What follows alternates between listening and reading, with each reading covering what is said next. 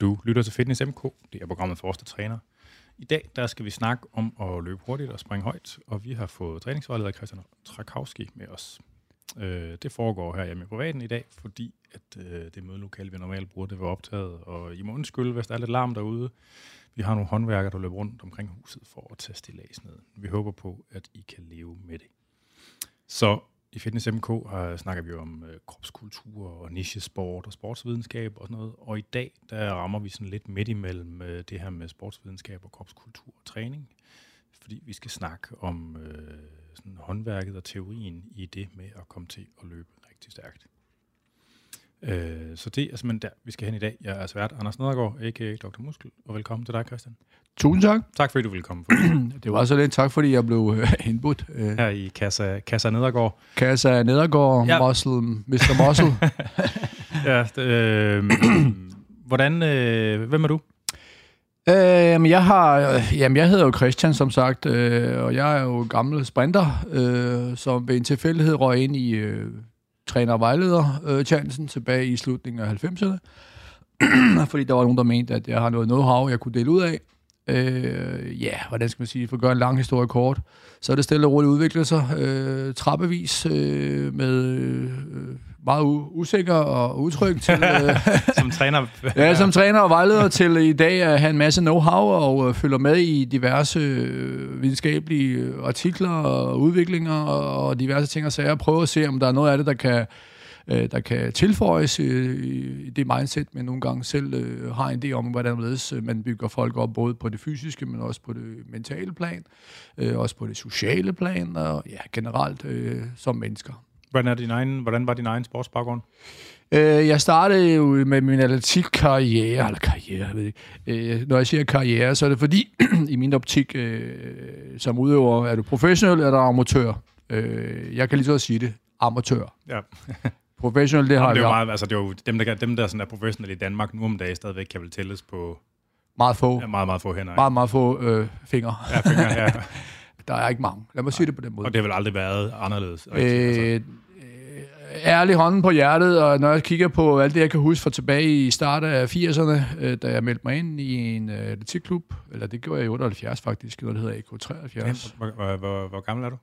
Jeg, er, jeg bliver 57 til august, 11. august, okay. så har vi det hele på. Ja, ja. og jeg hvad hedder det, har valgt øh, at, øh, hvad skal man sige, øh, holde i gang, holde interessen ved lige for det, jeg beskæftiger mig med. Det er en form for livsstil for mig. Øh, jeg har fire børn ved siden af øh, det her, og øh, job selvfølgelig, men øh, og, og selvfølgelig den her atletik-ting, eller træner, vejleder-ting, det er en bibeskæftigelse, men det er en del af min livsstil. Øh, jeg kan ikke undvære det, har jeg måttet erkende. Jeg prøvede otte måneder at holde mig væk, men det kunne ikke lade sig gøre. Det fik tilbagefald. Det jeg fik tilbagefald. Jeg fik tendenser simpelthen. Så ja. jeg er inde med at øh, komme tilbage. Øh, og ja, og så nu er jeg her i dag med en masse know-how og en masse historik med aktiv, der har været med til VM, øh, EM, endnu desværre ikke OL, men lad os nu se, om det kan lade sig gøre. Og så har jeg selvfølgelig min øh, ældste søn, øh, Andreas, øh, i 2012. Øh, ja, så blev han nummer to til junior-VM i længdespring. Ja. Og øh, stadigvæk som den eneste dansker ever har taget mesterskabs- eller medaljer for juniorer ved VM. Stadig den første. Okay.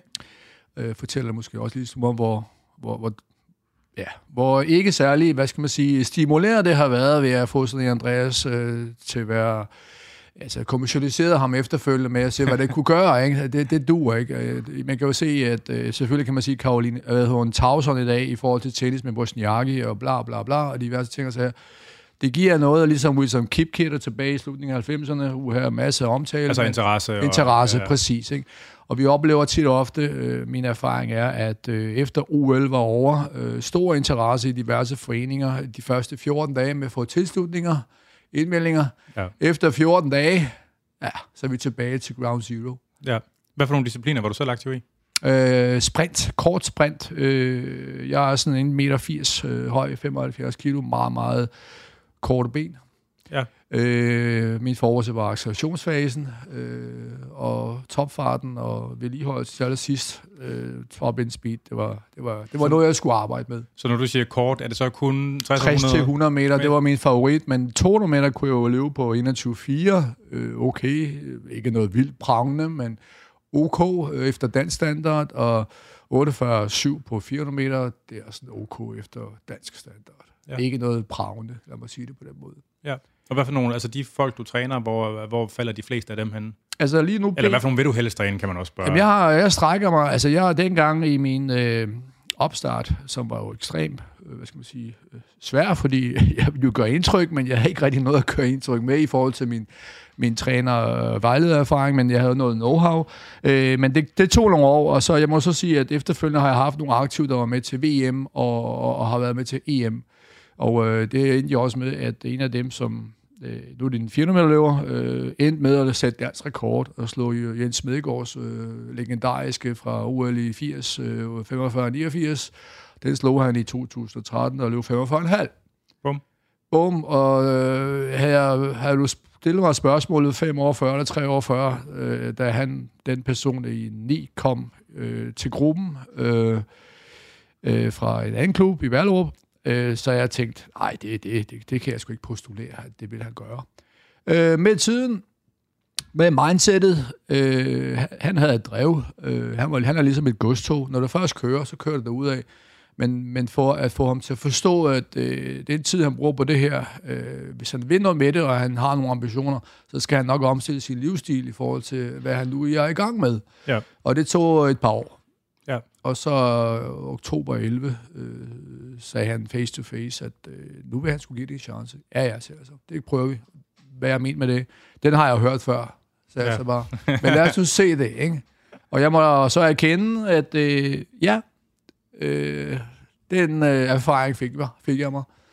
Og nu er det nu i hans kategori, det var, det var lidt højere niveau, men efterfølgende har jeg også, også oplevet med nogle andre, som var motionister til at starte med, som var fyldt de 30, og de kom netop hen, og næsten øh, samme kopi som den person, jeg refererede til før, sagde nøjagtigt det samme, så jamen nu giver vi det en chance. Jeg må så sige, 14 måneder efter, der tog det sgu et kæmpe spring, og det var jeg lidt øh, benåret, eller lidt benåret over at erfare, fordi det var altså ikke en, en 22-årig mand, der gjorde det. Det var Nej. godt nok en 32-årig mand.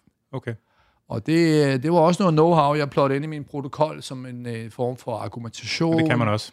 Ja, hvorfor kan man ikke det? Ja. Præcis. Ja. Sjovt. Så du, du, har, du har ikke sådan en bestemt altså, disciplin, du tænker, der har du mest at byde på, det synes du er sjovest at arbejde med? Øh, det, jeg synes, der er sjovest at arbejde med, det, det, jo, jo, det kan man jo også sige. Altså, min øh, favorit er jo sådan set sprint i bund og grund. Men jeg har også, også erfaret langsprint. Det kan jeg åbenbart også beskæftige. Og det, det, langsprint, er det 4 Det er kvartmeter, det er 400 meter.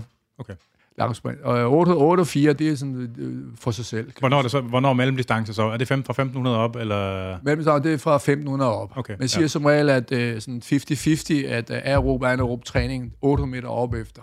Ja. I hvert fald 800 meter, det er 50-50 øh, procent, hvor meget man skal fokusere på det. Og det videre forløb skal jeg ikke kloge mig på. Jeg, jeg holder mig bare til de parametre, jeg beskæftiger mig, og ja, ja. så kan man så sige, der er en masse viden at få, så jeg har ikke brug for at bruge energi på noget, jeg kommer til at beskæftige mig med, lad mig sige det på den måde.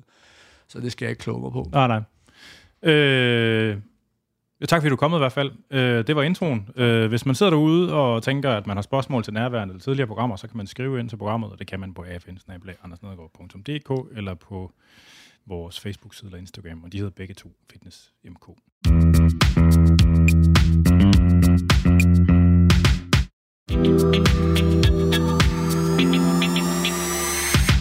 Så fra det, vi, den, fra det, vi snakkede før, jeg tændte mikrofonerne og sådan allerede for det, du har sagt lidt nu her, mens de var tændt også, der tror jeg måske, at man skal have en sondring. Altså, vi har en masse spørgsmål, der handler sådan om øh, løbeteknik og fysiologi, og sådan, mm. eller, eller sådan, hvad kan man sige, anvendt fysiologi. Mm. Øh, og så nogen, der handler, og så, så er der nok noget, der handler om pædagogik, eller sådan coaching-aspektet, ja. ikke? Altså, så, mm. Så, og øh, der tror jeg, at undervejs et par gange, vi, kommer, vi skal være nødt til at sondre om, hvad for en, en af tingene det er, der er i spil, eller hvad for nogle ting, Ja, selvfølgelig. Til. Det finder vi ud af. Ja, oh. så, så nu, vil, nu vil jeg starte med sådan det meget åbne spørgsmål, det er, hvordan kommer man til at løbe rigtig stærkt? Uha, det var sgu da direkte spørgsmål, som jeg... Hvis jeg nu vidste, ikke også, øh, og gav 100, mel, 100% melding ud om, som var, man gjorde. uh, så var jeg jo, så jeg jo måske ikke her. Det kan være, du skulle ringe til mig i Beverly Hills, så det kan være, jeg kommer. men, men, men undskyld, øh, men, det er sgu svært spørgsmål. Jeg tror også, det har noget med at gøre, hvad er, det, hvad er det for nogle personer, vi har med at gøre, der står på den anden side. Det kan godt være, at jeg har en, en fix idé omkring, hvordan øh, det skal gøres. Men øh, det er også ret vigtigt, hvad er det for nogle fysiologiske tilstande, der byder mig til at kunne opnå det, som jeg tror er, man gør en, en hurtigt. Ja. Så det er ligesom, hvad har hvilken kort har du at spille med? Ja. Ud fra det må du lave en vurdering, og nu er vi også inde på det pædagogiske aspekt, øh, fordi folk tænker jo også, når de kommer til en, hvordan kan du gøre mig hurtigere? så siger jeg, jo, jeg kan jo starte med at sige til dig, jeg har en proces, jeg har et oplæg, øh, jeg har en vision, en vision, og så har jeg en nedholdenhed, hvor jeg så siger, og disciplin, jeg skal nok være der over for dig øh, og guide dig efter bedste evne. Øh, men at direkte give dig en forsikring omkring, at øh, du når dit mål, det kan jeg jo ikke tillade mig, for Nej. det kan jeg ikke nå. Altså, Er der, oplever du nogensinde nogen, hvor du tænker sådan, eller, eller svarer lige frem, at det bliver aldrig godt det her, altså, eller... Uh, nej, fordi uh, med, med, med vores uh, tidligere, lige for ikke siden, snak omkring dem, som kom og overraskede mig med, at uh, uh, der, der, jeg vil ikke sige nej, før jeg har været igennem en proces med dem, og jeg siger ærligt fra start af over for dem, der kommer perioder, hvor jeg ikke er på, fordi der er nogle andre af profilerne i gruppen, der har mere, øh, hvad skal man sige, jeg skal våge mere på, for de nærmer sig nogle mesterskaber, hvor mit, øh, hvad skal man sige, nærvær omkring de andre, det nok forsvinder lidt. Det skal de så lige også huske på. Ja. Øh, fordi med alle de her ting og sager, øh, der opbygget, opbygges der jo en forventning øh, begge veje.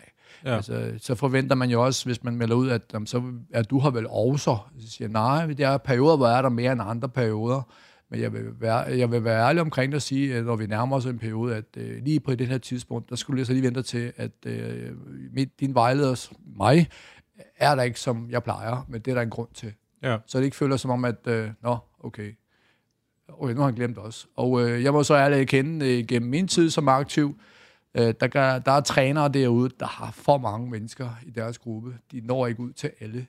De Nej. få, de når ud til, øh, og det er så min erfaring. Det kan godt være, at jeg måske er lidt sort på den front, men jeg oplever altid, at der er bare nogen, der får lov til at, at være sig selv, og så skal de først vise, at de er noget, før man får deres opmærksomhed. Kan du følge mig? Ja.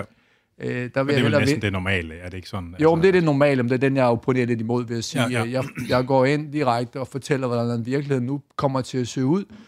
Øh, det kan godt være, at du tænker, man tænker så, at hvad er det en børnehave, du har med at gøre? Er det ikke voksne mennesker? Tro mig, det er voksne mennesker, men uanset hvad, så ender, vi- ender vi med i vores sind at være sådan børnehaveagtige. Ja. Øh, hvad med sådan noget som øh, valg af de rigtige forældre? Altså sådan, øh, det der, fordi igen, det Ja. der der findes nogle folk, der har den Åh, der naturlige gik- ja. hurtighed og eksplosivitet, ikke? Jo. Altså sådan, Jo, men det, er- det er også utrolig vigtigt. at du, du, dit eget eksempel var jo, altså nu du har en søn, som så tydeligvis er talent også, ikke? og du har selv lavet nogle Ja. ja. detaljer, som er gode i Danmark, ikke? Men øh, jeg vil så sige, at øh, mit talent er jo ikke i forhold til, lad os nu sige, supertalent. Jeg har jo selvfølgelig noget know-how, noget, noget, noget Ja, ja, ja, ja. bagagen. Men, men der er jo de typer, at øh, der er de typer, der, hvis du tager en, øh, dem, der kommer øverst på præmien, det er jo som regel tit og ofte dem med fantastiske gener og et talent, hvor de kan tåle at træne. Det, det der bliver budt dem. Ja. Det Og det, er, jo kommer både- så- det er både et fysiologisk og et psykologisk og talent. psykologisk, men også fysiologisk. Ikke? Ja. Ja. psykologisk kommer meget nemt, fordi når de på den måde ikke får nogle setbacks, så er der ikke noget negativ påvirkning undervejs nej, i nej. processen. Øh, Så uanset hvad, så vil de jo, hvis det var sådan en type, jeg var nu her, så kunne jeg jo kun fortælle succeshistorier. Ja, ja. Øh, Men jeg bliver også nødt til at fortælle, at der er altså også nogen derude, hvor ikke, de ikke har samme udgangspunkter, men de har en arbejdstalent, altså et fysiologisk øh, del, så de kan jo tåle at træne meget, og på den måde kan de overgå dem, som ikke kan tåle så meget, men har stærkere forudsætninger fra barnsben af. Ja. Inden for kampsport, altså jeg interesserer mig meget for kampsport også, der, der, er jo nogen, der, er ligesom, der er jo nogle trænere, der ligesom siger, ligesom, at en kæmper skal prøve at tabe, før at de er færdiguddannet. Altså det der med, Ja. det der, ligesom, det der med at kunne håndtere tabet, Det og ligesom at blive ved med at være i det, og gøre alt det rigtige. Og, ja. altså, og sådan, Ja, jeg forstår. det, det er jo en del af det. Men, men bare, bare for at skyde, skyde noget ind til det her med valg af de rigtige forældre. Øh, der er jo sådan en, der er jo en, en genvariation øh, i, sin, i et gen, der hedder actinin. Jeg tror, det hedder 500, R577X eller sådan et eller andet. Mm. Hvor man kan se, at alle, hele line-uppet til øh, OL på 100 meter har den samme variant. Okay. Altså, og, og, som tyder på, at den her variant, den er Det er den, uen, uen, uundværlig, hvis Ja, man ja. skal nå det allerhøjeste niveau. Ja. Ikke? Okay. Og man ser den ekstra, altså, og den findes, den findes, øh, øh, nu kan jeg ikke huske fordelingen, den er ikke sådan super sjælden. Jeg tror, det er sådan noget til 20 procent, vi har på hvert kromosomsæt, 20%, og så er det så et eller andet mellem 1 og 5 procent, der har den på begge kromosomsæt. Ikke? Okay, okay. Øhm, og det, og det, man kan sige, hvad kan man sige, præstationsevnen er jo, er jo afhængig af super mange gener. Ikke? Det tyder bare lige, for hvad angår eksplosiv styrke, så har man den her, den her ene, hvad man, hvor man identificerer, den betyder mm. relativt mm. meget for den her eksplosive fenotype. Og det spøjse, det er jo, at altså jeg har beskæftiget mig meget med styrke, og, og, og både hurtige og langsomme folk, de kan godt blive stærke, hvad angår langsom styrke. Men den der hurtige styrke, ikke? Ja. det er bare noget, som det, man ikke rigtig kan. Altså det er begrænset meget med, altså set udefra, som jeg oplever det, så er det noget, der er meget svært at træne sig til. Øh, ja, det tror jeg også. Altså, det, altså min, min erfaring med det, det er, der er forskellige veje til, hvordan stimulerer man netop den der eksplosivitet, som du refererer til. Ja. Og, øh, der er det jo i min optik sådan, at jeg, jeg har brug for et fundament. Der er brug for et fundament. Ja. Øh, og hvordan former sig det fundament? Der er jo nogen, der siger, at du behøver ikke lave så meget for at få et fundament. Altså, hvis du har en pyramide, hvor der er masser af huller, øh, hvis, du, hvis du siger, du har en pyramide, ligesom en madpyramide, men du har en, masse, øh, en pyramide med nogle huller, og i dem er det nogle processer, der skal bygges op, før toppen virker 100%. Ja. Hvis de ikke er der, og hvis du øh, undertræner, eller ikke laver nogle af de ting, jamen så har du jo også øh, på et tidspunkt et vaklende bygning, eller hvad man kan sige, som på et eller andet tidspunkt øh, falder sammen. Øh, og hvordan falder det sammen? For det, det holder ikke. Det kan godt være, at der er nogle af de der tests, du refererede til, som udgangspunkt har de den værdi, der skal til, men, men, men, men har man så lavet noget evidens i forhold til, fra, jeg kan give dig et eksempel. Øh, høj udgangspunkt for mig, det er en, der hedder øh, Usain Bolt, Alk eller Usain Bolt. Ja. Øh, før han blev poleret, hvis jeg må sige det på den måde, ja. øh, øh, Glenn Mills, eller hvad han hedder, om træner, whatever, øh, der kunne han løbe udefra øh, under 20 sekunder som teenager. På en 200 meter? På en 200 meter. Ja. Og han kunne lige snive sig over 10 sekunder på en 100 meter. Ja. Efter 07, øh, der kommer han under vingerne hos øh, Glenn Mills og Co., og øh, jeg har det så fra en dokumentar, det er ikke noget, jeg har sådan selv. Øh, jeg har, nej, nej. Jeg har været interesseret i at høre, hvad, hvad foregår der her, ikke? Og øh, under hans øh, guidance, under deres guidance, og så de var også ærlige, de blev også spurgt, hvordan er I kommet frem til alt det her? Så men det, vi har, we just read some articles, som han sagde, ikke? Og jeg tænkte, det var det, de gør. Jeg, det gør jeg også selv, fordi jeg har jo ikke noget know-how som øh, en phd grad eller har muligheder for den slags og så har de fulgt ham, og så ser hans mobil- forbedret hans mobilitet, forbedret hans øh, styrketræning. Øh, og, og ud fra det, jeg kunne se, at øh, styrkeudholdenhed var en del element, som var også vigtigt, at han blev forbedret i. Og man kunne se hans statur, han gik fra at være en ranglet fyr, meget sådan, ved, almindelig, til stille og roligt få nogle... Øh, det er flere muler på. Ja, ja, ja. Fysiologiske pragteksempel, eller 1 meter og 6 men, men jo stadigvæk øh, tynd i forhold til samtidens øvrige 100 meter sprinter, ikke?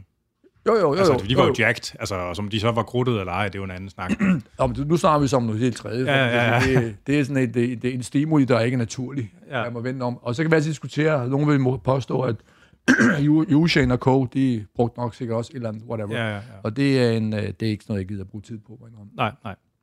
Øh, og øh, resten er jo historie, man kan så se, jeg var så inde i øh, 09 i Berlin og se øh, 100 meter og 200 meter live dengang, men jeg blev så betaget over, at det under et år, øh, eller halvandet år, under hans vinger, han havde sådan en øh, udvikling, han havde højt udgangspunkt, men den udvikling, han fik, både på den ene og anden front, endte jo med, at han øh, i maj måned øh, 08 løb 9,72 ja. på en 100 meter, forbedrede sig med tre tiendel. Store spørgsmål, som uh, her, hvor det, og så endte han jo alligevel med at vinde OL i Beijing på 1930 og 969, whatever. Ja, øh, ja det er verdensrekorden nu, ikke? Eller hvad? Ej, 58 er verdensrekorden. 58? Ja, ja. Året efter i Berlin løb han så 958, som jeg ja. var heldig at se live sammen med mine børn og det hele. Det var fantastisk stemning i Berlin, kan jeg fortælle dig. Taget var ved at ryge op, altså. Det var helt sindssygt. Ja. Fed oplevelse. Det glemmer man aldrig. Men øh, bare for at sige, at udgangspunktet er jo, jeg bruger ham som et udgangspunkt. Ja, ja.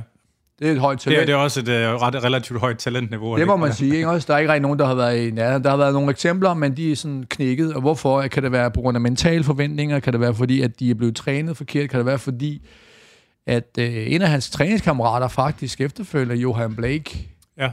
jo så ind i gruppen og træne med ham med en uh, god udvikling. Uh, Johan Blake er stadig aktiv i dag, og uh, historikken med Johan Blake, det var, at uh, ja, han uh, synes jo, at Glenn Mills uh, til sidst ja, var de glade med ham af forskellige karakterer, eller også whatever.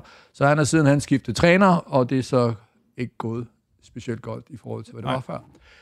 Et eksempel bare, ikke? Og han er også fysisk kraft eksempel, men han har desværre også en, uh, Johan Blake har en, et, desværre et, et, et, et rygte, at han har haft noget efedrin, whatever i kroppen, forskellige ting, og sager for tidligere, så man kan altid diskutere, det var ikke for at tage ham op på den måde, men nej, nej. bare for at sige, at en, og en, en træningsmarker til Bolt, øh, optur, men øh, også i dag, i min optik, lidt nedtur. Ja, ja, ja. Øh, og så for at vende tilbage til Bolt omkring det mentale aspekt, der kan man huske i 11, 2011, så skulle han forsvare sit øh, 100 meter øh, titel i, jeg tror det var i Spanien sted, eller, eller, eller var det Korea, det var også lige meget. Og der oplever man det, man sjældent oplever, at en verdensmester som ham, med den kaliber, han har, 20 starter. Ja. Så tænker jeg bare, hvordan er det muligt?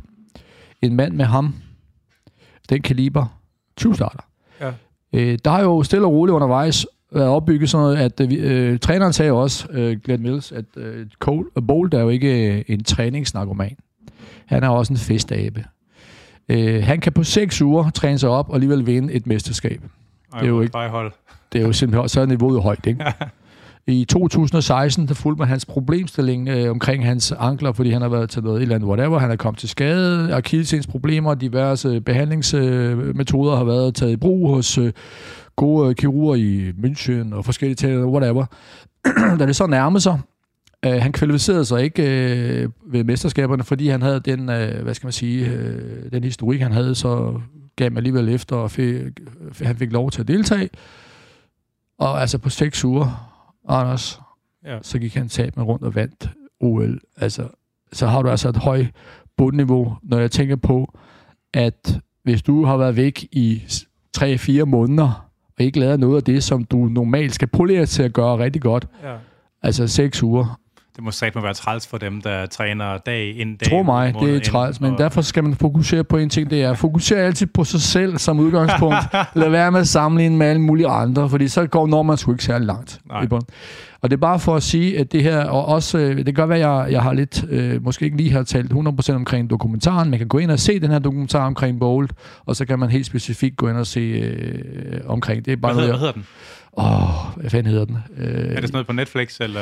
Jeg tror, øh, hvis man skriver Usain Bolt op på Google, halløj, så kommer der alle mulige links omkring øh, nogle dokumentarer omkring ham. At den eneste, øh, jeg så den faktisk i fjernsyn, jeg kan bare ikke huske, hvor det var. Nej, okay. Jeg tror, jeg mener, det var Danmarks Radio, der sendte det på et tidspunkt. Okay. Og det var ikke mere end, det er ikke mere end to år siden, faktisk. Okay. Øh, så det var bare for at sige, at øh, det er jo sådan nogle ting, jeg synes er interessant at se og høre, i forhold til, når jeg, laver en, når jeg gør mig nogle tanker omkring et eller andet. Ikke? Hold op, det er sgu da et fantastisk. Men når du taler om fundament, og sådan en som Usain Bolt alligevel kan gøre det på seks uger, ikke? Ja, det, ja. Altså det er jo, han har jo så gjort det til trods for måske, at fundament øh, ligesom Bare, ikke været etableret på ja. samme måde som... Ja.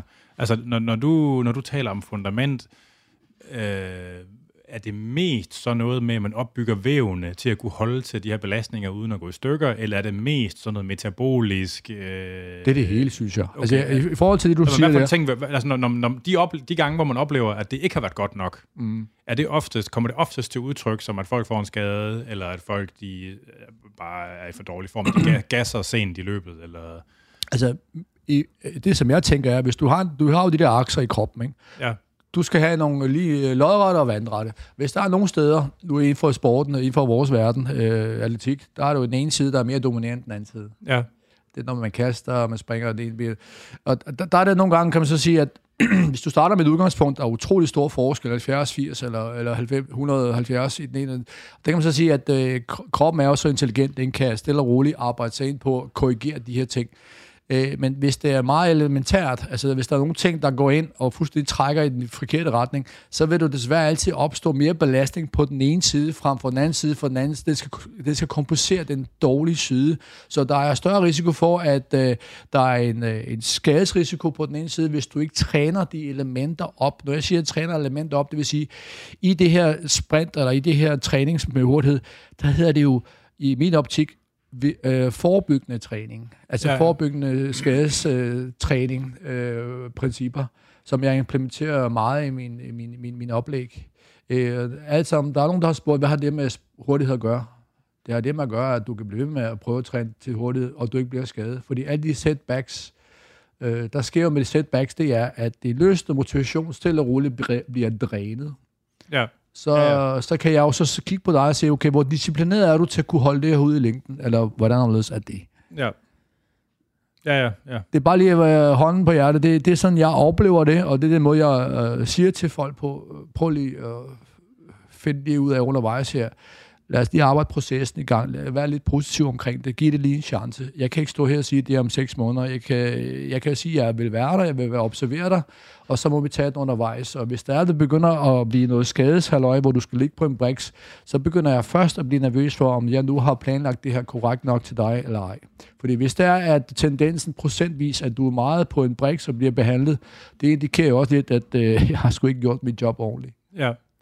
Det her med... Øh øh, hvad kan man sige, opbygge øh, hvad kan man sige, trænings, skadeskapacitet på en eller anden måde. Ikke? Altså, ja. øh, det er jo også, det, der er jo også et element af fysiologisk talent i det. Altså, der er nogen, der bare ikke går i stykker, lige meget hvad fanden der sker, og så er der nogen, der ekstremt let går i stykker. Jeg skal bare kigge på en hurtig bevægelse så uden optrapning, så er der et eller andet, der siger knas. Altså, det er rigtigt. Om det er rigtigt, det er rigtigt. Det, øh, dem har vi også oplevet. Ja. Det har jeg oplevet meget af. Øh, og, og så er der vel samtidig med gemt det der med, at de, altså det er i hvert fald en ting, man siger i vægtløftning, ved jeg, at det tit er de mest eksplosive, det er oftest dem, der går lettest i stykker, fordi mm. de simpelthen kan lave større kræfter ind i sig selv. Ikke? Mm. Altså sådan, mm. øh, hvor stor en del af, altså af det at blive rigtig god, er, er, er det her med skadesmanagement, tænker du? Altså sådan, er der, er der, altså, findes der eksempler på folk, der bare, altså på trænere, der ikke prioriterer det særlig højt, hvor det alligevel går godt, eller... Uha, det kræver jo så indsigt. Altså indsigt i, hvad, hvad de gør. ja. Jeg må sige på den måde, altså, jeg får ikke meget indsigt i ved at kigge på øh, andre trænere, så aktivt øh, på stadion for eksempel, eller i et vægtlokal. Nej. For mig er det vigtigt, at jeg har et øh, overordnet indsigt i omkring ting, hvorfor de gør, som de gør. Fordi hvis jeg begynder at være førhen har gjort, kigget, så begynder jeg at blive i tvivl om, det jeg gør er korrekt. Ja. kan du følge mig? Jamen, der er mange veje til Rom. Det der er mange veje til Rom. Ja, det, det, for mig er det vigtigt at have noget indsigt i, hvad ligger til grund for, at vedkommende er der, hvor vedkommende er. Så nu er det ikke noget, at jeg kigger en gang imellem i oktober måned, kigger lidt til venstre, så der går der to uger, så kigger jeg igen, og så går der fem måneder, så ser jeg resultatet, når de laver noget indendørs, eller når de laver noget udendørs. Men øh, overordnet set, Anders, har jeg ikke noget indsigt i at kunne fortælle, hvordan anderledes, det skal jeg jo så spørge vedkommende om, eller følge med i. Øh, jeg gør mig selvfølgelig nogle tanker, men hvor retfærdige er de? Ja. Hvis der kom en, øh, hvis der kom sådan en, lad os sige, en voksen mand, 20 mm. år, og, øh, som ikke havde baggrund inden for atletik, som gerne vil, øh, som gerne vil lære at løbe stærkt. Hvordan, kan vi, kan vi prøve at snakke om, hvordan øh, vil man bygge sådan en op, og hvor lang tid vil der gå, før at man vil tænke på, at, at sådan en person første gang kunne have et, et reelt all-out løb, der vil være sådan, øh, altså inden for, inden for 5, altså 5% af, hvad vedkommende ligesom, gener kunne bære på en eller anden måde. Ikke? Altså, hvordan altså, vil sådan en opbygning se ud? Jeg har for eksempel, øh, lad give et eksempel nu, PT, det er meget øh, dagsaktuelt. Jeg har fået en, som har spillet fodbold, ja. øh, 20 år gammel, det utrolig meget. Øh, ekstremt dårlig løbeskole. Jamen, det er fodbold. Ja. ja. Øh, men det er jo tit ham 45,5 mand, jeg har nævnt om før, ikke? Ja. Gammel fodboldspiller. Ja. Fra AB. Ja. Øh, løbeteknisk PT. Kæmper en kamp med for at løbe, løbe godt. Men øh, utrolig løbestærk. Kan du ikke lige fortælle, beskrive det der med forskellen mellem fodbold og atletik, bare lige så folk er med derude? Øh, ja, selvfølgelig. Altså, Løb, løbestilen. Sådan. løbestilen er jo sådan, at øh, det er lavt tyngdepunkt, når man spiller fodbold. Ja. Og det er højt tyngdepunkt, når man løber sprint. Ja. Hvordan kommer det til udtryk sådan, altså i... Når de, når de løber? Ja. At man kan se på deres øh, udgangspunkt, altså man kan kigge på selve bevægelsen i den måde, de løber på, øh, tyngdepunktsmæssigt, hvor lavt det er øh, de første 30 meter, i forhold til hvis det var lidt højere. Øh, det er mere energiomsætning med, at man, man arbejder under sit tyngdepunkt og får trykket ordentligt igennem, altså få de maksimale ud af det i forhold til, hvis det var sådan, at man bare sad ned hele tiden og brugt en masse ressourcer på noget, som man kunne have gjort, øh, man kunne have draget nytte af ved at have måske ændret sin stilling på en anden måde. Ja.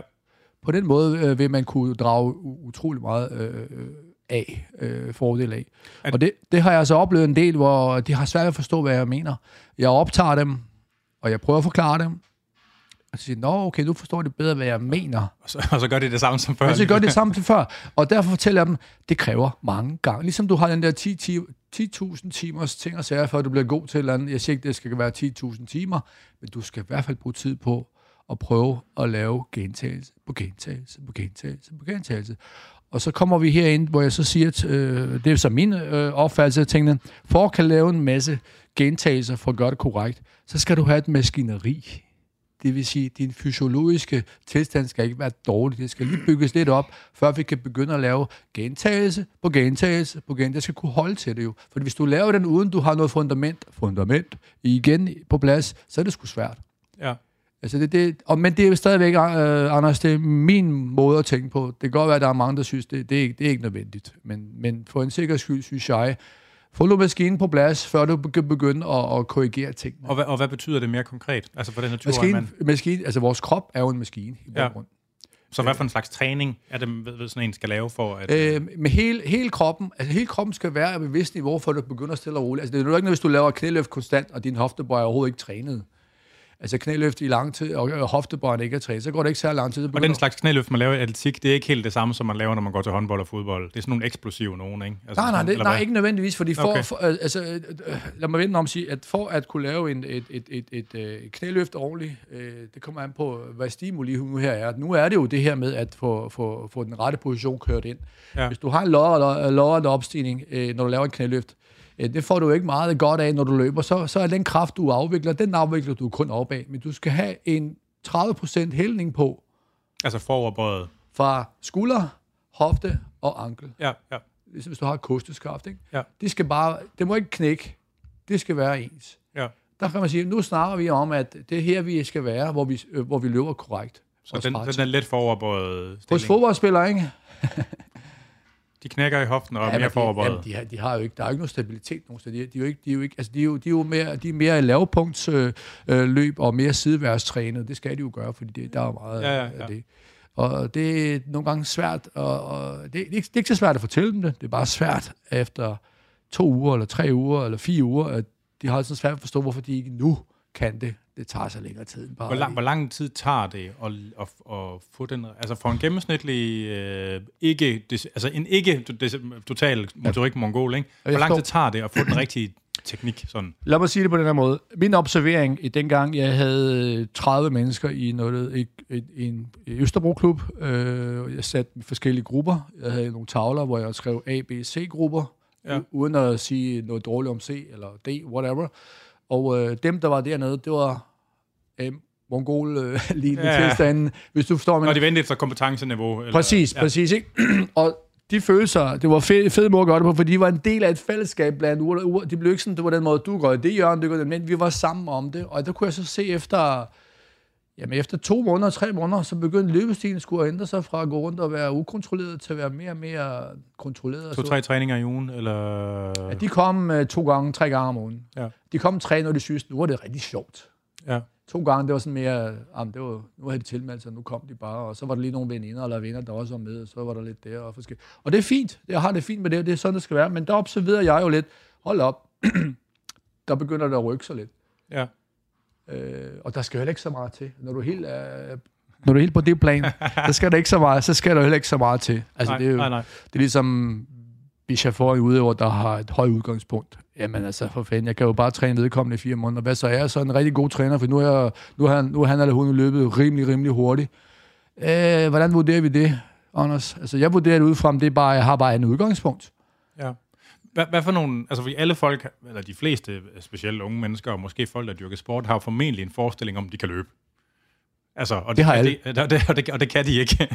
Nej. altså, og det, kan man, det er så lige meget, om man tænker på altså, du ved, langdistanceløb, eller du ved, ja. der er nogle specifikke tekniske ting, Ja, der hører til. Hvad, hvad er det for nogle ting, der skal skrues på, for sådan en, altså sådan en almindelig ung mand eller kvinde, som har været sportsligt aktiv, men ikke øvet decideret sprint? Altså, Til at starte med, det her kommer vejleder challenge jo ind, synes jeg. Det bruger jeg i hvert fald. Prøv at fortælle dem på en god måde, at, øh, at, øh, at de løber ok, men det er ikke optimalt, som de tror, det er. nej. Øh, jeg, må, jeg kan ikke stå, jeg har svært ved at sige, at du løber af helvede, så du løber grimt. Fordi hvad der sker med det, det er, at de tager fuldstændig som om, okay, hvad fanden om det? Der er han uden filter, eller hvad sker der her? Ja. Ja. Jo, jeg er, øh, jeg er med filter, men jeg er også den anden type, kan sige tingene som det er. Men hvis du har overfor en person, der ikke kan tåle det, øh, så er det sgu lidt svært, ikke? Ja. Altså, det var der, hvor det pædagogiske det sne sig ind igen. Præcis, ikke? Ligesom uh, inden uh, vi tændte mikrofonerne, der sagde omkring uh, det der med, at uh, jeg kan have en topstyret træningsmetode, hvor jeg siger tingene sådan direkte, eller jeg kan have en vejlederagtig i forhold til, at, øh, øh, som jeg nævnte tidligere, prøv at forestille, hvis jeg havde en Muhammad Ali, jeg skulle træne. I'm the greatest, og jeg topstyrede ham, det kunne jeg aldrig komme til. Det kommer ikke til at ske. Men hvis jeg sagde til ham, øh, Ali, prøv at høre, det der jab der, det er sgu okay, men det kan godt blive bedre, hvis du tænker sådan sådan over det. Det vil han tage mere til sig, hvis jeg sagde, hvad er det for noget lortejab, du laver? Det vil han jo fuldstændig sige, hvor det er lige meget med dig, der, er givet, der kan jeg ikke bruge til noget.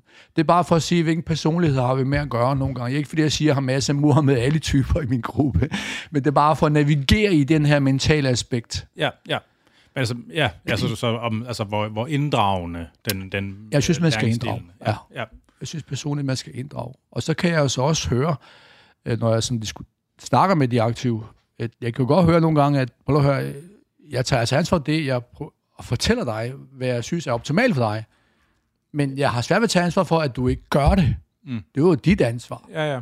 Gør du mig? Men noget, altså noget, kunst, altså noget af kunsten i og det at træne folk, det er jo også at lære at læse, altså hvad for en øh, pædagogisk stil Mm. de trives med på en eller anden måde, fordi der er jo nogen, der, er jo nogen, der trives godt med at få at vide, hvad de skal, og der er nogen, der trives godt med inddragelse, og der Præcis. er nogen, altså, Præcis. og det der med ligesom at finde balancen i det, det er jo den store kunst på en eller anden måde. Og, og sådan, hvis man ser en Mike Tyson for eksempel, ikke?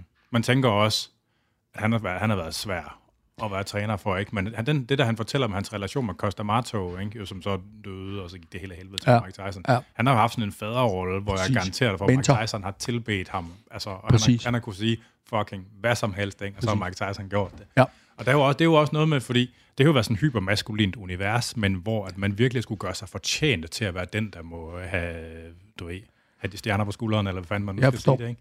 Som jeg nævnte lige før, det der med, at øh, de der med øh, placering af grupper, Ja, gør dig fortjent til at få min opmærksomhed. ja, Øh, det har du selvfølgelig også haft i atletikkens verden. Det har du nok sikkert stadigvæk nogle steder. Det kan godt være ikke så meget mere. Øh, jeg synes generelt øh, i for atletikken, at vi er pænt inddragende. Øh, nogle gange for meget. Øh, når du så spørger mig, hvorfor for meget, det kan sgu blive lidt for poleret. Altså. Der må også godt være den der, hvor man tænker, hallo, væk lige krigeren op i mig. ja. Og hvordan vækker vi krigeren op i dig? Jamen, det skal jeg lige lære dig at kende først, for det skal ikke være en påtaget ting, det skal være en ægte vare. Det er rigtig skidt, hvis man giver folk en lussing, at de ikke er klar til det. Præcis. Det var det der politi til at holde, det var noget værd. det er noget værd noget. Og det kommer særligt an på, hvad vi har med at gøre. Ja. Vis mig dit krigsfjæs. Ja, lad mig nu se, hvad er... Der er jo udmærket beskrevet et sted, jeg læste, jeg kan ikke huske, hvor det var hen med, at hvis du havde to bokser i en ring, øh, du havde en bokser i den ene hjørne, og en kriger i den anden hjørne, og når du så de boksede mod hinanden, eller så de bokseren fik lidt tæv, og lå ned, og så det første, han tænkte, det var, nej, nej, jeg gider ikke mere, jeg, jeg vil væk herfra, det går sgu ikke, jeg kan ikke tåle det længere. Det vil en kriger aldrig gøre. Han vil rejse sig op igen og bokse videre til hans egen er fuldstændig. Ja. Jeg, jeg, har en, jeg har en god ven, som øh, jeg træner en lille smule med, sammen med en gang imellem.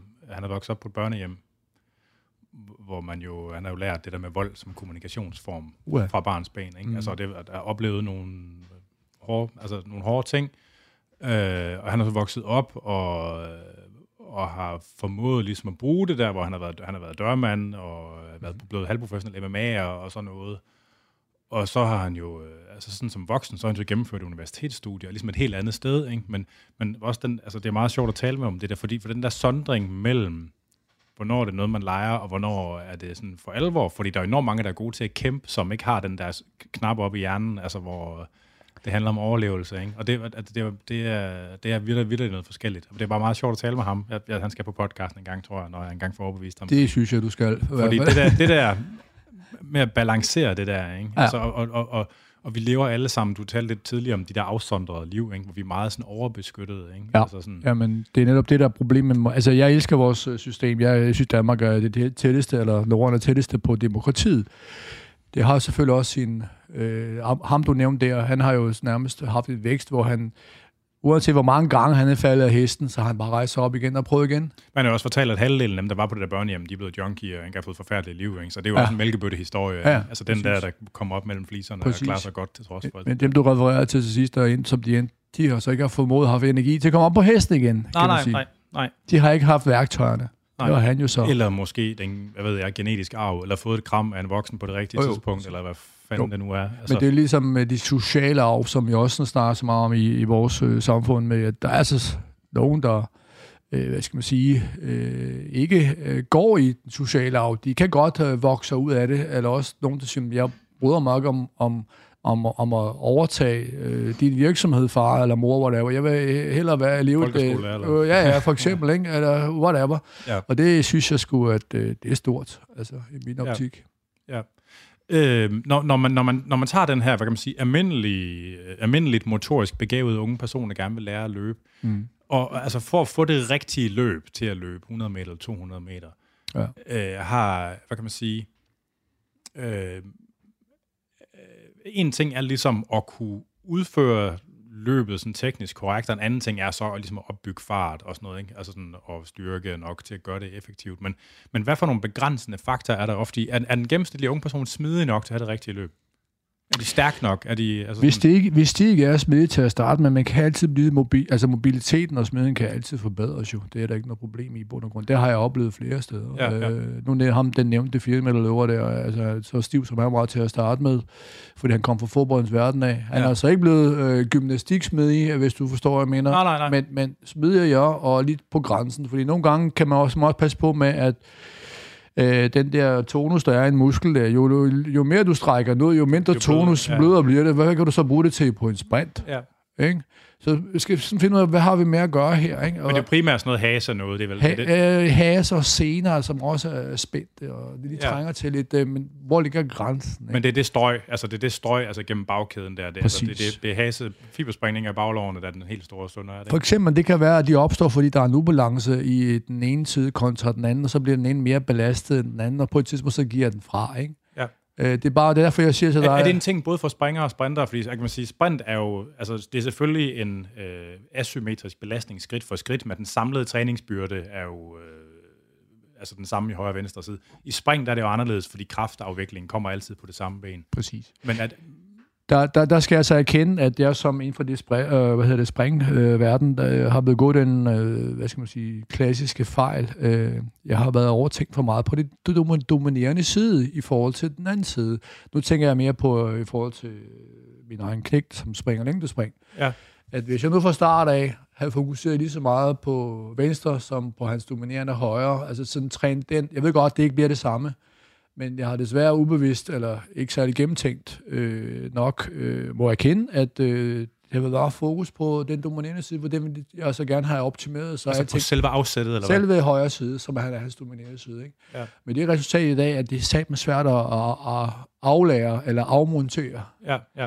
Eller begrænse den, hvad skal man sige, ja, jeg ved ikke. Altså, jeg, må, det, det, jeg kigger sgu lidt ind og siger, okay, det her, det kunne godt have gjort bedre, og det må jeg gøre fremadrettet. Det skal jeg selvfølgelig ikke... Øh, gøre sådan, at vi ikke kan træne Andreas om på den anden, øh, mere ret ham mere op, så det ser bedre ud. Øh, men der er altså nogle ting, der indplanter sig, som skal aflæres. Ja, og, og hvordan vil man gøre det? Altså, hvordan træner man på den anden side? Fordi man skal vel ikke begynde at lade afsæt på det andet ben. Ej, ja, er det styrketræning, eller er det... Jeg tror, at bruger. Altså, i, i, optikken her, det er styrketræning. At lave nogle styrketræningselementer, hvor, som stimulerer lige så meget i den ene og den anden. Øh, jeg er godt klar over, at i den dominerende side, der skal du kaste, eller der skal du springe der er du tvunget til, men du kan jo godt sige, eller så siger det sæt, det er, du tager tre, fire hop øh, sæt af med venstre, øh, og fire hop sæt af med højre. Ja. For lige sådan skæve en balance, jamen, øh, så vil Andreas jo måske stille mig spørgsmål, jamen, øh, nu er jeg så meget foran på højre, kan jeg ikke så få 8 på venstre? Nej. Nej. Også for, øh, nu bare for at vende tilbage i den øh, øh, biopsiverden. Øh, jeg har været biopsi øh, patient. Offer. Offer, ja, præcis. øh, og jeg har også øh, dengang under min øh, diplomtræneruddannelse, øh, Dansk Idrætsforbunds, øh, der var vi også igennem nogle ting og sager, hvor vi, øh, der blev lavet sådan nogle test i Japan med noget biopsi, øh, i overarmsbiopsi på en person, og trænede kun den ene side i seks uger. Ja. Der blev selvfølgelig taget biopsi både højre og venstre overarm. Øh, den venstre side blev overhovedet ikke trænet, den højre side blev trænet. Og så de der procenttal, der var før og efter på begge sider. Øh, utroligt, det ændrede sig utrolig meget på den dominerende, der blev arbejdet med. Men den venstre fik altså også overført noget, selvom den var passiv. Ja, kan du følge det, Ja, det, det, øh, øh, det der fænomen. Det er, med mindre det er en, øh, en undersøgelse, det er helt tilbage i 06. Men mindre der efterfølgende er kommet noget, der taler Ja, men der er, lavet, der er lavet en- del af de der lateral øh, sådan, øh, sideværs overførsel.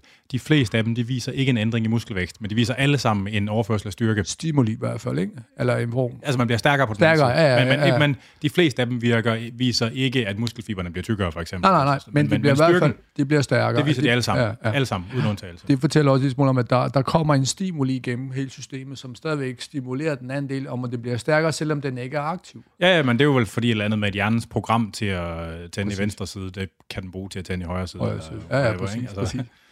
Øh, Men det er også bare for at sige i forhold til opbygningsfasen, men øh, jeg er meget tilhænger af øh, frivægte, ikke øh, låsende vægte. Funktion, fun- altså funktionstræning, der hvor man hele tiden stimulerer hver enkelt side, hvis det er, ja, ja, man ja. på den måde laver en balance, hvor kroppen bliver stimuleret øh, generelt. Øh, så kan man så sige, at øh, Øh, hvad er så generelt? Jamen, i min optik, det er en øh, helkropsøvelser, det er frivand, træk og alle de andre øh, inden for øh, vægtløftningsting. Og så er der selvfølgelig de der, øh, hvor vi har lukket baglov og læge og inderlov og øh, quadriceps og baller. Og, altså, dem bygger man sådan stille rum ved siden af, kan man sige. Og så har vi jo så kåren. Øh, hvorfor korn? Jamen, øh, når du løber, når du kigger på sprinter for, foran til, hvis det er, at de ikke har en akse, der går lige frem hver gang, men de sejler fra side til side, så er der jo spildt energi. Det vil sige, der er en eller anden side, hver ser, der ikke bliver stimuleret. Men er det, er det et styrkefænomen, eller, eller, et teknikfænomen? Det er styrkefænomen. Er det det? Ja. Fordi Nå. du, du, din sidemuskulatur, altså både inderlov og yderlov og øh, oblikken, øh, den Altså- er jo ikke stimuleret nok i forhold til de primære, dem Nej. du bruger meget. Altså, det, så det er simpelthen din oplevelse, det er, fordi man ikke er stærk nok, når det der, det sker. Jeg har været til nogle undersøgelsestider, da jeg var yngre. Jeg havde mit problem altid med knæene. Jeg Ja. ja. Og så var jeg blevet jeg screenet. Øh, jeg, må- jeg ved ikke, om jeg må sige det, men det, han hedder John Werner. Det er en ja, fysioterapeut. jeg kan nok godt. Du kender godt John Werner? Okay, whatever. Og han... Øh, jeg har været til mulige andre behandlere, men jeg fik at vide, at John Werner, han er lidt speciel, men han, han er dygtig. Så jeg skal prøve, whatever. Ja. Og jeg var der indrømme, mit første indtryk, det var, at øh, jeg hilste på ham, og jeg kunne også se, okay, ham her, han er, han er, har ikke meget smil på læben, men han, whatever. ja. Og så tag tøjet af, siger han så. Så siger jeg, tøjet af. Ja, bare behold underbukserne på. Nå, okay, så er det fint nok. og så skulle jeg gå på nogle linjer frem og tilbage, og så lavede han nogle test. Og efterfølgende øh, lavede jeg diverse test, hvor jeg så tænkte, og forklarede hvorfor efterfølgende. Mm. Så sagde han, at øh, det er typisk i hans optik problem med, med os, der træner de fire hoved. Kun de primære ting, vi glemmer fuldstændig sideværs øh, træning. Det vil sige, styrken frontal, altså både bag til at få i forhold til sideværs, der er så store spring, så når vi så sætter i, så har vi ikke styrke nok, når vi sætter i, at vi holder linjen lige frem. Vi trækker lidt til siden. Ja. Øh, Det er jo fordi, de omkringliggende muskulatur, inderlov og yder, er ikke stimuleret. Og muskulært her i oblikken, og så spurgte jeg ham, hvad, har du nogle fif til, hvordan man kunne gøre det så undervejs? Fordi så vil jeg implementere det i eventuelt en opbygning. Og han gav mig selvfølgelig nogle fif med, at øh, dynamisk øh, indarbejde, øh, inder- og yderlovsarbejde og øh, statisk. Og den har jeg implementeret lige siden Ja. øh, på de aktive her. Øh, kørt det som en form for øh, en del af en opbygning. Ja. Øh, nogle gange så spørger de, hvorfor. Så fortæller jeg dem, hvorfor. Men når vi så nogle gange kommer til træning, jeg, kan jo ikke, altså, jeg ville ønske, at jeg havde, jeg havde tiden til at kunne fortælle, hvad, whatever, men det, det, det er jo ikke sådan, det fungerer. Men så er man, sådan, så er man lidt mere over i håndværksdelen. Man er oppe i håndværksdelen, Ja, der er man. ja men, så, men, men det var ikke sådan en rotationsstabilisering, som meget du snakkede om. Det var altså lateral flektion. Altså det var sådan en sidebøjning. For eksempel, jeg ligger på albuen her, mit lår ligger op på en stang her, Ja, øh, inderst, og så øh, det andet lår, det andet lår, det arbejder op og ned. Ja. Det vil sige, det øverste, det er statisk, arbejder statisk, ja. det andet arbejder dynamisk. Ja, den øvelse, du beskriver, det er det, man kalder Copenhagen Adductor Exercise, hvis nok, hvis folk Højst skal... sandsynligt, hvis det er det. Jeg ved ikke, Ja. ja. hvad, jeg ved ikke, hvad de kalder den, men dengang, øh, der fik jeg bare at vide, at det, det er en af lovs arbejde. Det var, Ja, ja. ja. Men du har nok ret i, den, hed, den er Ja, sikkert men det er blevet sådan en ting i genoptræning, det der... Er det det? Ja, ja. Ligesom, okay. der, ligesom der er Nordic Hamstring til det der baglås noget, så er der Copenhagen Adductor Exercise. Nå, okay, okay. Så det er blevet sådan en ting. Og den anden ting også, det er, hvis du har, et, øh, hvis du har ankelsvaghed øh, svaghed, eller styr, hvor den ene vej en anden vej, så har jeg også øh, øh, læst noget, der hedder et eller andet Polak, Stasinskis øh, træningsstyrkelærer. Jeg ved ikke, om det siger det noget. Jo, jo, jo. Oleg Stasinski, eller hvad han hedder. Jeg har også, øh, også øh, Yuri Verkuchanski, som jeg også, øh, vi har snakket om på et tidspunkt. Ja. øh, det der med, hvor du har øh, øh, øh, foldet her, hvor du skal skubbe en skive, sådan her. Altså, man drejer udad. Er udad, Ja. ja. og en af. Ja. Øh, Det kan jeg altså også mærke. Folk, der har problemer med ankler, Ja, ja. styrke, det er en fantastisk øvelse. Men hvis vi, hvis vi vender tilbage til den her, den her den unge person, der skulle til at lære at løbe, mm. hvordan ser sådan en træning ud for at opbygge det? Altså, hvad, hvad for nogle ting laver man helt konkret for Helt- at skubbe folk hen mod det, sådan, det rigtige løb? Okay, øh, som udgangspunkt, lad os sige, for vi starter, vi starter med en opvarmning af 10 minutter, kvarter, Ja. jogge, strækker lidt ud i elementære stræk og bensvings, og så kører vi noget koordinations, koordinationsøvelser, øh, ganske almindelige. Det kan være, de strækker sig fra fodvip, knæløft, hælspark, gadedreng, løbespring, aski, bisk, whatever. Kært barn har mange, har mange navne. Hvis man slår alle de her ting op på YouTube, så kan man se, der findes oceaner af muligheder derude, man kan tage til sig. Øh, personligt selv, erfaringsmæssigt, øh, der har jeg bedst gavn af, altså personligt selv har jeg også i forhold til Nick og nogle af de andre, set, at øh, jo, vi implementerer nogle af de andre, for den der, det ikke skal blive for stereotypt, for kedeligt, øh, med samme type øh, opvarmning konstant.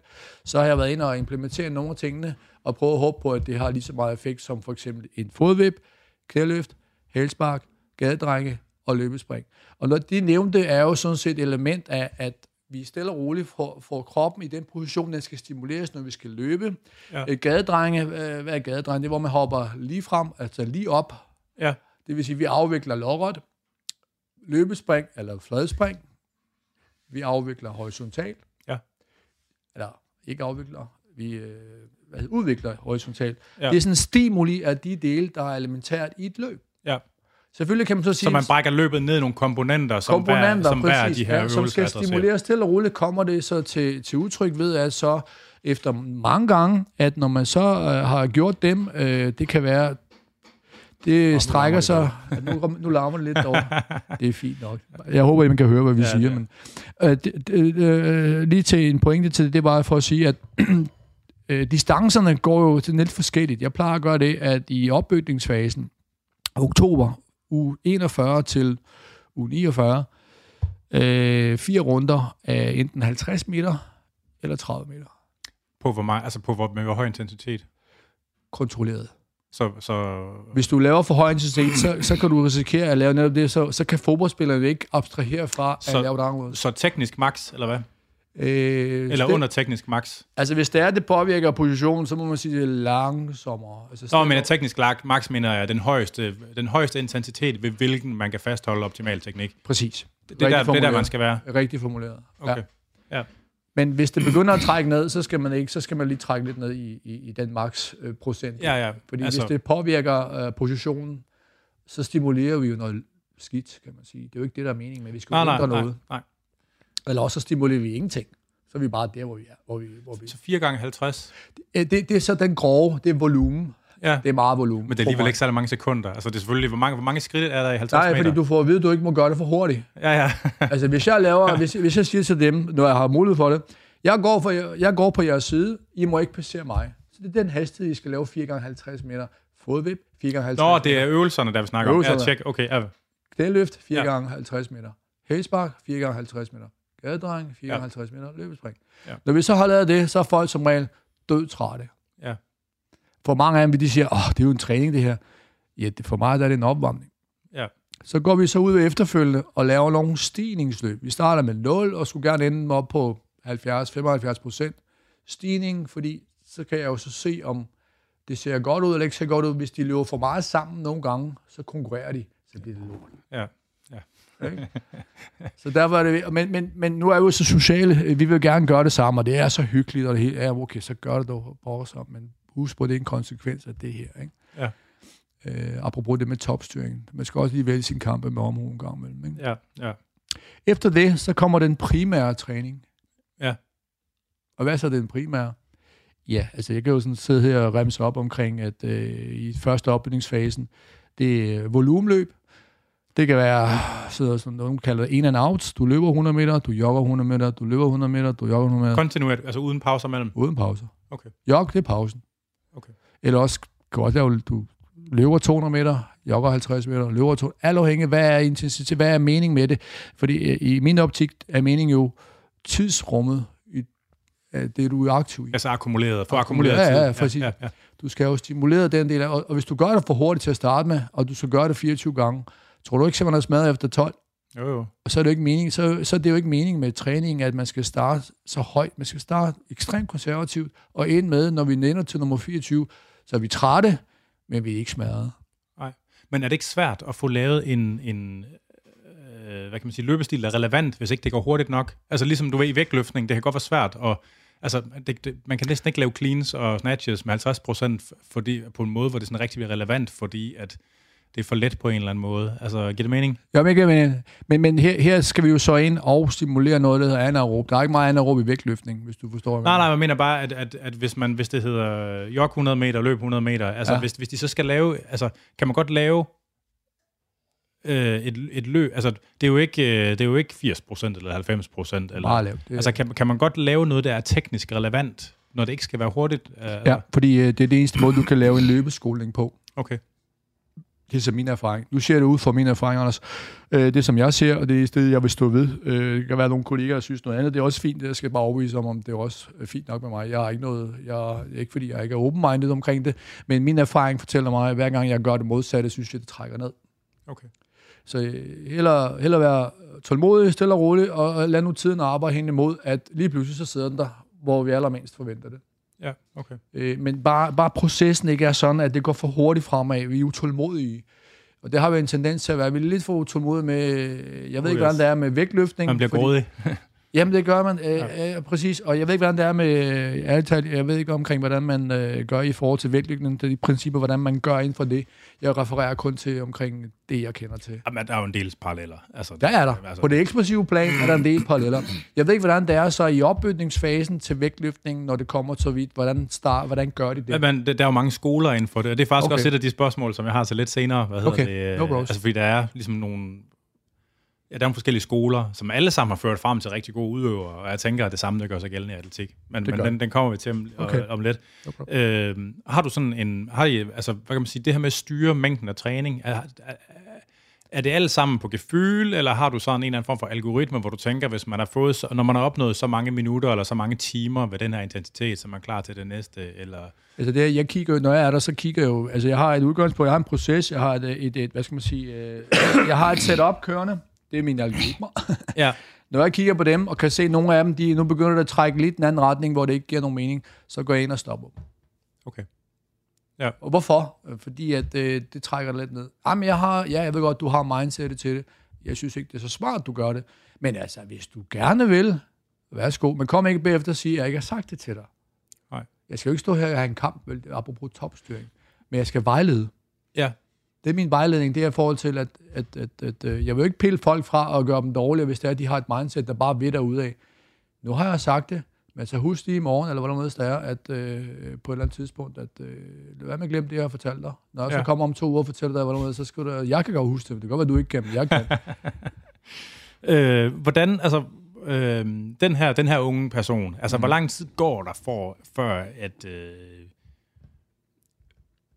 Altså for, at de vil kunne er klar til en konkurrence. Lave en, en, en konkurrence, uden at det er noget lort, de laver. er det et par år, eller? Ja, lad mig sige på den måde. Ganske kort. Øh, hvis det er en fuldstændig udskole en, kommer udefra, ja. øh, så plejer jeg at sige, hånden på hjertet, det er ligesom en uddannelse. Ja. Forvent ikke noget her de første to år. Det er en uddannelse. Du skal igennem et kompendie. Øh, nu tænker jeg på det kompendie, jeg har Og det er vel at mærke til folk, der tror, de kan løbe til at starte. Præcis. Ja. Jamen, så har jeg også meldt ud. Ja. Kan du følge mig? Ja, ja. Også til forældrene. Jeg har også siddet over for forældre, hvor forældrene havde nogle ambitioner til, prøv at høre, det er jeres barn, eller er jeres ambition. Hvis ambition er det her, ikke? Om det hænger sammen, fint nok, siger så. Men undervejs, hvis der kommer for mange forstyrrelser, så vil jeg have lov til at sige til, til jer, uden I tager det sådan er, at øh, jeg synes, øh, det trækker øh, jeres barn ned. Ja. Det er min vurdering. I ja. kan tage det, I kan også lade være. Der er ikke nogen tvang her. Ja, specielt Sparta havde lidt ry for at have mange øh, lidt, øh, hvad skal man kalde det, overengagerede forældre. Havde det ikke? Det synes jeg... Og det, desværre det er meget, det, man avler lidt med den måde, man nogle gange gør tingene ja. Men jeg tror også, der sidder nogle folk derinde, som kender til problematikkerne, og har virkelig hyr med forældrene. Ja. Øh, de har et godt hjerte, placeret et rigtigt sted. Øh, de folk, der prøver at styre Sparta, det skal jeg lige indrømme. Ja, ja. Øh, det er men, måske mere at gøre med, hvad for nogle folk, der, hvad for nogle folk, der søger foreningen. Ikke? Altså, og det ligger på Østerbro, og du har sagt, det er dig, der sagde det, det ja, ja. men du har ret, det, det, du sagde det for mig. Tak for det.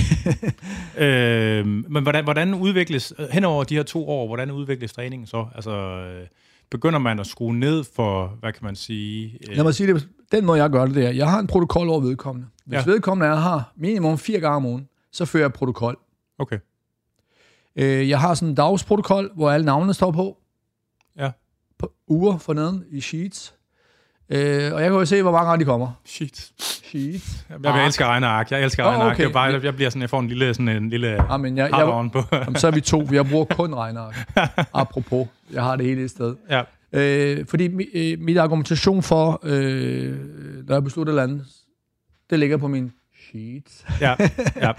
Nej, jeg bare for at sige øh, til det her, det er, øh, hvis man er der over fire gange, øh, så synes jeg, så laver jeg en ark, hvor der står vedkommendes navn, og, hvil- og hvilken overgang det er. ja. Altså, er det fremmøde, eller hvad de laver? Hvad jeg planlægger, og hvad der er udført. Okay, ja. Det er derfor, jeg lidt kæmper med for min øh, harddisk, øh, Nå ja, apropos det her, Ja, ja, ja. ja. gået i stykker. Jeg har en sidste mulighed i dag. Jeg Ja. har meget noget fra september til, øh, til nu, øh, apropos det. ja, der var en computer, der var stået af. Det var Ah, noget træls. Jeg, nå, det var en anden snak. øh, og, og så gør jeg det på den her måde, fordi jeg synes, det skal være fair and square. Ja, Øh, både for min, men også for modparten. Øh, og så siger jeg, prøv at høre, jeg fremlægger det. Øh, hver, gang- hver gang efter en års evaluering, så sidder vi og snakker, og så kommer de med alle deres besøg, jeg noterer. Så tager jeg computeren frem, så trykker jeg på protokol, og så siger jeg, hvordan hænger det sammen med det, du siger? hvad er det lavet? Altså, Er det, øh, hænger det sammen, eller er det fordi det hele er oppe i hovedet nu her, men øh, virkeligheden ser anderledes ud? ja. Øh, skal vi ikke bare lukke den og sige, øh, du må hellere lige kigge dig selv i spejlet, så få et eller andet syn på, hvordan tingene for- forholder sig. Ikke? Ja. Og det er jo ikke engang, fordi fire, træning fire gange om ugen er så meget. Ikke? Nej, præcis. Men hvis det er også derfor, øh, øh, øh, øh, som udgangspunkt, øh, Anders, vi er amatører, vi er ikke professionelle. Nej, nej. Hvis vi var professionelle, så var der noget helt andet noget. Så havde jeg ikke med særlig mange at gøre. Nej. For jeg kunne ikke overkomme. Øh, Nej, nej. alt over fire, det, det er for meget. Ja. Altså, jeg skal dagligt bruge øh, en time øh, for de såkaldte profiler. En time på det, der er blevet lavet. Hvordan ser historikken ud for før? Øh, 20-25 uger siden, hvordan så det ud der? Fordi det kan være, at netop det setback, eller hvad der var der, er grund til, at resultaterne er, som de er. Mm. Jeg prøver bare at danne mig et billede af, hvordan det er. Prøv at være så, så, så, hvad skal man sige, så, så tæt på ærligheden, eller så tæt, på det ærlige som overhovedet muligt, så jeg, kan, så jeg har lidt indsigt i, hvordan skal jeg navigere det her. Fordi mine argumenter skal ikke være bare, fordi jeg siger det. Det er jo ikke fordi, at det, jamen, jeg er guruen her, når du skal bare høre efter, hvad jeg siger. Det er bare sandfærdigt. Jeg skal have noget at have det i. Altså, jeg skal have noget at, at, at sige til dig, nu skal du se her, Anders. Det er derfor, jeg taler, som jeg taler. Ja. Øh, og derfor refererer jeg altså også for de, til de aktive, også i forhold til øh, foreninger og ting. Det, jeg forholder mig til det her. Jeg er godt klar, at det er nørdet. Masser af tid, man skal bruge på det. Men det giver også noget den anden vej. Øh, det er en af grundene til, at jeg sådan kan sidde her og, og tale lige ud af posen, og Ja, ja. have god samvittighed med det, og kigge mig selv i spejlet efter. Men- Men for at vende tilbage til det med, ligesom træningens udvikling over tid op mod ja. et løb. Ja. Altså, hvad for nogle ting ændrer sig? Og hvordan ændrer det sig? Altså det, der ændrer sig, hvis, det, hvis man kører den øh, to års periode, eller tre års periode, det går i den rigtige retning, det kan man tydeligt se på folks mentalitet. De er mere motiverede, de er mere lyst, de er mere disciplinerede, øh, de er mere øh, stiller gode spørgsmål. Modning? Modning. Ja. Ja. Det er en modningsproces. Jeg kan jo ikke sige, at øh, hvis du spørger mig omkring robusthed, hvad, hvad er robusthed? Altså, jamen, fantastisk, når det kører godt, så er alle sammen jo robuste. Udover det human resources uh, bullshit for tiden. Whatever. Alt det, der kører, ikke? Du ved, det har, vi, jo- det har du sikkert også hørt om, hvor jeg sådan tænker, okay, hvad, hvad sker der her? Altså, jeg forholder mig til det her, hvad det er, og så kan jeg altid vende tilbage til, øh, lad os sige, øh, lad os nu lige komme på hesten igen, fordi det her, det er noget af bullshit, vi er i gang med at snakke omkring. Ja, vi bruger for meget tid på, lad os komme ind og tænde fighteren, og så lad os øh, komme videre, når der er setbacks, ikke? Jo. Øh, det skal også være sjovt for mig at give mening, når jeg kommer til træning. Det skal ikke være sådan noget, det skal være en sur pligt. Det gider jeg ikke. Hvis det er en sur pligt, så siger jeg til foreningen, øh, det er desværre at komme på det spor. Hvis de fortsætter, så trækker jeg mig. Jeg gider ikke mere. Ja. Det har jeg sagt. Ja. Og det er sådan, det er. Sådan og det har jeg også sagt til de aktive. Ja. Øh, vi alle sammen skal bidrage. Det er ikke kun mig, det er også den anden vej. Hvis det er sådan, at øh, jeg er godt klar over, at blandt nogen i gruppen, der er mange glædesspredere, og så er der mange af de der indadvendte, eller en del indadvendte, ikke? Jo. Så kan man så sige, okay, jeg skal blive nødt til at navigere i, der er nogen, der er nogen af deres zone, det har de brug for, forskellige ting og sager, whatever, så skal de have lov til det. Men bare de går ind og efterfølgende og lever op til det, som er aftalt. Men, men, men øh, igen, for at vende tilbage til det med, hvordan, trænings, altså, hvordan ser selve træningsdoseringen og intensitet og sådan noget, hvordan ser det ud over tid? Jamen, det er jo Altså- meget periode tilrettelagt. Ja. Altså i styrketræning, der er det super let, der kan man sætte nogle meget, meget konkrete ja. tal på. Ikke? Altså det, det er jo sådan meget... Det, det er meget Sådan helt, eller, der er mange forskellige måder at komme til, til, til Rom på, som jeg sagde lige før. Ja, Ja. Også i forhold til styrkesammensætningen. Ja. Hvad har du med at gøre? Ja. Du kan vælge den sikre, men det er jo ikke altid, det er skide godt for den, der er et niveau højere oppe. vel? nej, nej, nej. Så bliver jeg nødt til at finde ud af, okay, øh, øh, hvad er min øh, grundlag, hvad er min erfaring i det? Men den er jo ud over med mig selv, men det, er jeg, det den er jo ikke overførbar. Så må jeg gå ind og sige, okay, øh, hvad siger professor Vakutanski?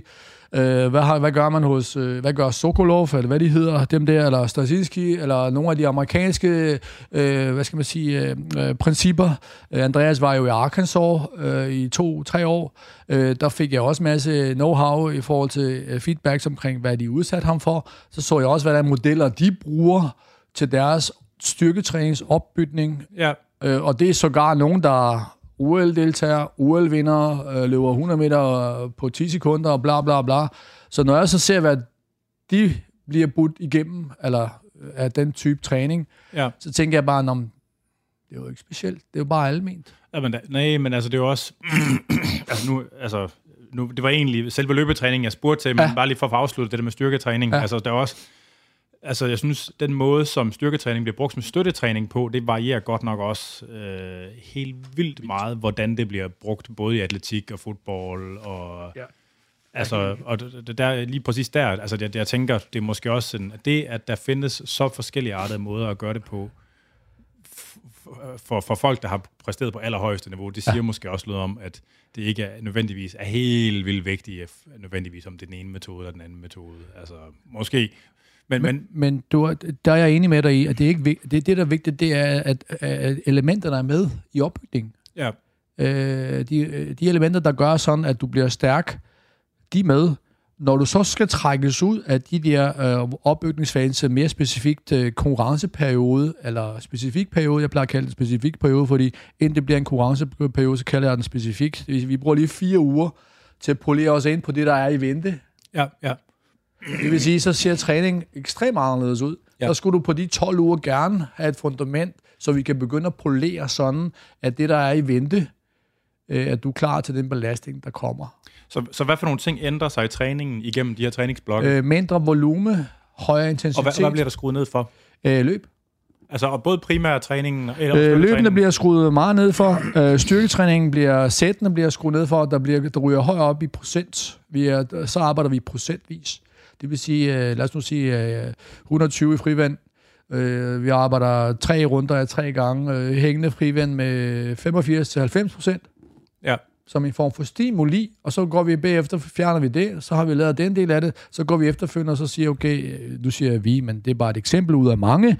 Øh, et ben squat, øh, balancetræning og forskellige ting, og så og nogle hop imellem og forskellige. Altså gå ind og stimulere de dele, der gerne skulle kunne overføres til løb Ja. bagefter. og, og hvad med selve løbetræningen?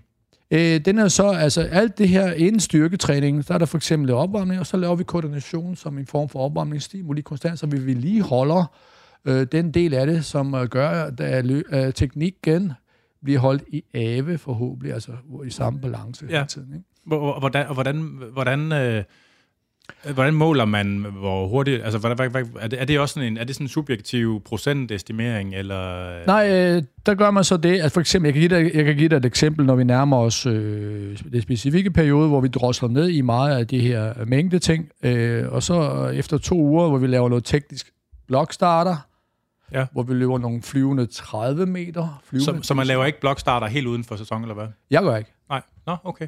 Okay. Fordi øh, min erfaring med, at øh, på fire uger, hvis du ikke kan polere kroppen til at lave den blokstart, som du har gjort tidligere, altså forstår du, hvad jeg mener med, med hvis du er erfaren, nu er det, hvis det er en fuldstændig grøn en, apropos hvis det er en grøn en, så venter jeg med at lave for mange øh, grøn en, det er en ny starter, så venter jeg lige for at se, hvordan ser det ud. Ja, For der er altså nogen, der stadig formår at gå ud af en blok i en pasgangposition. Hvor utroligt det lyder. altså med, den- med så arm og ben i samme, Samme side. side. Ja. Hvordan er det muligt? Det er, det er i sig selv en præstation at Altså, gøre. det, det, men det er sådan en motorik mongol fejl. Det er simpelthen jamen, apropos. Og der begynder jeg også at sige, okay, vi piller dig lige ud her, fordi det her, det er bare en, øh, det er ikke særlig godt. Så det du gør, det er, at du tager det ene ben, det dominerende ben, foran, øh, lige ved stregen, og det andet ben, svingbenet bag, stående, og så prøver du at løbe sådan, at både din arm øh, og din ben følger, følger med, så det ikke bliver en pasgangsløb. Ikke? Ja. Men, øh, men, men så det, det er jo så, det er så motorik mongol øh, afdeling. Motorik mongol, ja, Ja. præcis. Øh, men, men øh, altså, jeg, jeg tænker bare, altså, jeg vil, jeg vil have troet, at det der med blokstarter, alligevel, at det er en relativ, øh, det er en belastning på kroppen, der er ret anderledes fra selve løbet. Meget. Man får meget mere tryk i ryggen. Og Sætter sig mere i baglårene, ja. Ja, at, at, øh, altså, at, at det der med at introducere noget, der har en radikal anderledes belastningsprofil til folk, der i forvejen er i god form, at det er at invitere skader indenfor. Det skulle det gerne helst ikke gøre, fordi øh, inden for de 12 uger, hvor vi op, bygger op, øh, man skal gerne kunne være ramt sådan, at man føler, at nu, nu bevæger vi os over i en anden bevægelse. Der er lige en indkøring på to-tre uger. Der skulle man gerne- komme og sige, selvom man er erfaren, komme og sige, oh, jeg har godt nok øvet min øh, baglov i dag. Hvad, hvad skyldes det? Jeg er jo advaret om, at det er som regel altid, når vi kommer ud af blokken, de første 30 Ja, ja. ja, ja. der, der sætter sig en bevægelse, du ikke har været, vi ikke har stimuleret et stykke tid. Så længe der er en ømhed, er ikke noget problem. Men begynder der at blive en svaghed i forhold til, at der er noget, der brister her, så har vi et problem. Men der, Ja. ja. skulle vi ikke, der skal vi ikke ud i. Nej, nej, men det er bare fordi, jeg tænker, at normalt så tager det jo nogle måneder at opbygge bindevævs, mm. altså, og muskler ja, og sådan ja, noget. ja, Ikke? Altså, Jeg er Nå, enig. men, nå, men det, er jo, det er bare en, en ren empiri, at jeg ville have troet, at det var et problem. Det lyder det så som om, at det ikke er. Altså, Ikke min nej, erfaringsmæssigt. okay. Tværtimod. Interessant. Dem, jeg, jeg, ikke med dem, jeg har haft øh, med at gøre. Øh, det er ikke noget problem med, at øh, der, der ryger nogle baglov på nogen som helst måde. Der er masser af ømhed til at starte med, men det er jo klart, det er sådan en indkøring. Man skal lige have kørt bevægelsen ind i- til at starte Ja, med. ja. Og der vil jeg man skal mindst bruge fire uger i den specifikke konkurrenceforberedende periode. Når vi så nærmer os konkurrence, så skal det jo gerne være ikke være noget, der vil hæmme en konstant. At man får en påmindelse om, at jeg stadig gør min baglov. Ja. Hvad hedder det? Øh, nu sidder jeg lige og tænker, øh, jeg tror, at vi har i hvert fald en time i os endnu. Du styrer. Jeg bliver en lille smule presset på tid, hvis vi skal snakke en time nu, fordi jeg skal stadig på skiferie i eftermiddag. Jamen, det er en, du, du styrer. så, så nu, mens jeg, nu mens jeg har dig på mikrofonen, så vil jeg bare lige spørge, kan vi lave en tur, og så stoppe nu, og så fortsætter vi med det her træningsprogram snak en anden gang? Kan vi Vi gøre laver en tur. det? Øh, Selvfølgelig, det er ret hyggeligt. Det er interessant. Øhm, fordi at så får jeg ikke stress over tid, og så kan vi få gjort det afsluttet. Det skal være ordentligt. den- Altid i den ordentligt. Jeg er enig, Anders. Er det okay? Det er helt okay. Fedt, men så byder jeg på kage næste gang, fordi så vil, jeg, så vil, jeg, så vil vi sløjfe den af her. Altså, Super. Øh, Så er vi del 2 på et tidspunkt. Så tager vi om del 2, så, kan, så øh, om jeg har nogle jeg har nogle, noget om det der med, om det passer det med sprinter egoistiske røvhuller, som er sådan en trope, der findes derude. Den kommer næste gang, den skal vi have besvaret. øh, So true. og jeg har nogle spørgsmål til det her med, i forhold til coaching versus vejlederrollen, altså sådan, hvordan pædagogikken også. Det tager vi næste gang. Vi tager den uden stress. Jeg er enig. Fedt. Hvad hedder det? Så vil jeg sige tak, fordi at, øh, du kom på besøg. Tak fordi jeg måtte komme. Jeg, Og fulde navn, og hvor følger man øh, dig hen? Øh, jeg har ikke nogen hjemmeside nogen steder på nogen som helst måde. Jeg prøver, altså personligt selv, lad mig sige på den måde, jeg er ikke så meget for det kommercielle ting. Jeg er ikke særlig kommercielt. mig- Min mindset, det, min- søn er, men det min søn, whatever, det, det må de jo om, det er jo deres liv. Ja. Ja. Øh, jeg vil helst øh, øh, øh, være den, jeg er, og ikke noget kommercielt. For jeg er bange for, at jeg, hvis jeg kommer til at blive for kommerciel, så har jeg lovet for meget, jeg ikke kan holde til. Det Ja. gider jeg ikke. Nej. Øh, det, Men det er jo den nye verden på en eller anden måde, det der. Altså, at man skal også gøre lidt opmærksom på sig selv. Jamen prøv at høre, jeg vil vente om at sige, at man kan gøre opmærksom på sig selv på alle, alle mulige måder. Hvis jeg kan gøre opmærksom på mig selv ved, at de, de aktive store trives, og de udvikles, så er det nok for mig. Ja. Ja. Også at de har det godt under min guidance eller vejledning. Øh, og jeg er åben op omkring, hvis der er nogen, der synes, at jeg måske har været lidt grov i filten, eller har sagt, tingene i en anden toneleje, eller forskellige ting, og så, så tager vi den på det tidspunkt. Så skal vi nok. Nå, men det er sådan, det er. Øh, fordi vi skal, det skal ikke være en påtaget ting. Du skal have den ægte vare. Og hvad er den ægte vare? Jamen, det er jo mig. Øh, har du temperament? Ja, det har jeg bestemt. Øh, bliver jeg trådt over tæerne? Øh, at nogle gange? Ja, det gør jeg. Øh, kan jeg nå at sige stop, inden det bliver for slemt? Det gør jeg, men hvis man ikke hører efter, så gør jeg... så kommer der høje toneleje.